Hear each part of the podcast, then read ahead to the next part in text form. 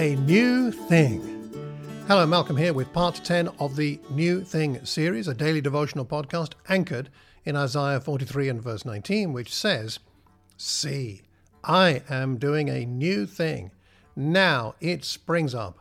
Do you not perceive it?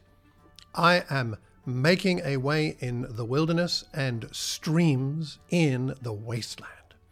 Now, for the next few days, we're focused on God doing a new thing in the lives of Elijah and Elisha. And today we explore how Elijah's present circumstances on the mountain in 1 Kings 19, how they prepared him for the new thing that God was going to do.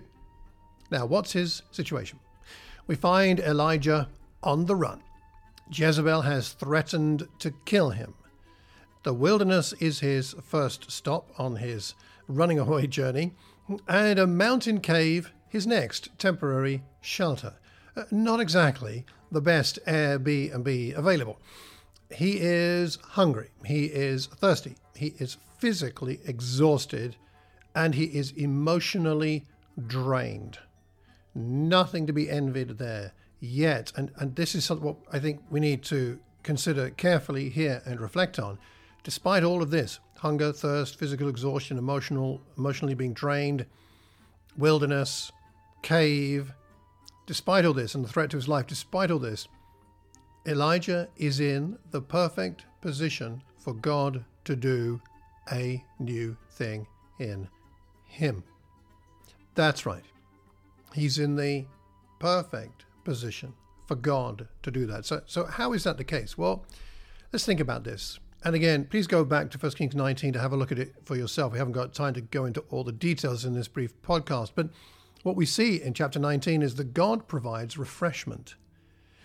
He needed to be in the position he was so that God could provide the refreshment he needed instead of him trying to get it for himself.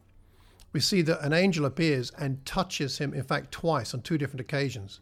The angel doesn't just appear, doesn't just provide, but touches him.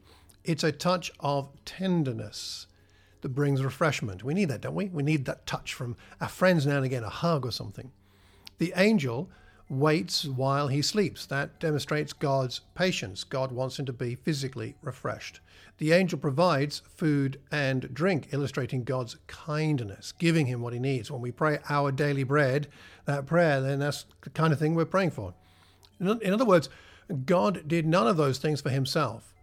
The tenderness, the patience, and the kindness of God were necessary for him to experience, and he had to run to the end of his strength so that that could happen. Now, he's in a position to receive the strength that mattered, and that, of course, is God's strength.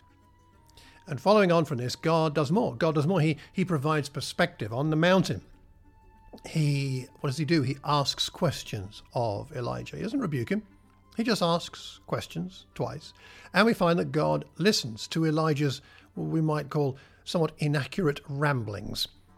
Then we find that God manifests himself in the experiences of his power in the wind and the earthquake and the fire. And finally, we see that God provides perspective by speaking in a whisper, directing Elijah to a fresh vision. Think about the Apostle Paul. Philippians 4:11 to 13 I have learned to be content whatever the circumstances. I know what it is to be in need, what it is to have plenty. I have learned the secret of being content in any and every situation, well fed or hungry, living in plenty or in want. I can do all this through him who gives me strength. Whose strength? God's strength. How did Paul learn to be content in his present difficult situation? By going through many other previous difficult situations that prepared him for the challenges of his present scenario. You see, sometimes before God can do a new thing in you, you need to allow God to work on you in your present circumstances. What would it mean for you to live with within God's strength? What is God doing that could help you find a healthy perspective on your present circumstances and a clearer picture of who God is? Well, I hope that you find your heart, your life, your congregation, your world inspired by God doing a new thing. Until tomorrow, when we shall go back to Elijah for one last time this week, take care and God bless.